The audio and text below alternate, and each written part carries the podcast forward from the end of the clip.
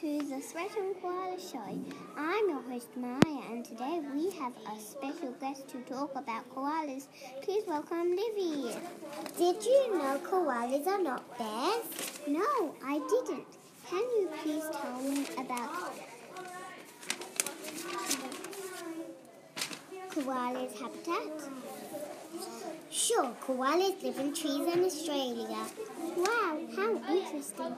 How about the koala's diet? Okay, koalas eat eucalyptus leaves. What does a koala look like?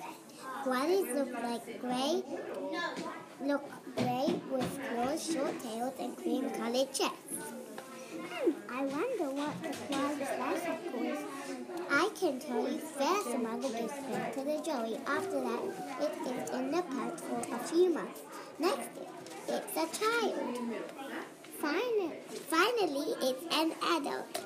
why is the koala threatened? The koala is threatened because people are cutting down trees. They have to travel on ground so they can so they can get hit by cars and attacked by dogs.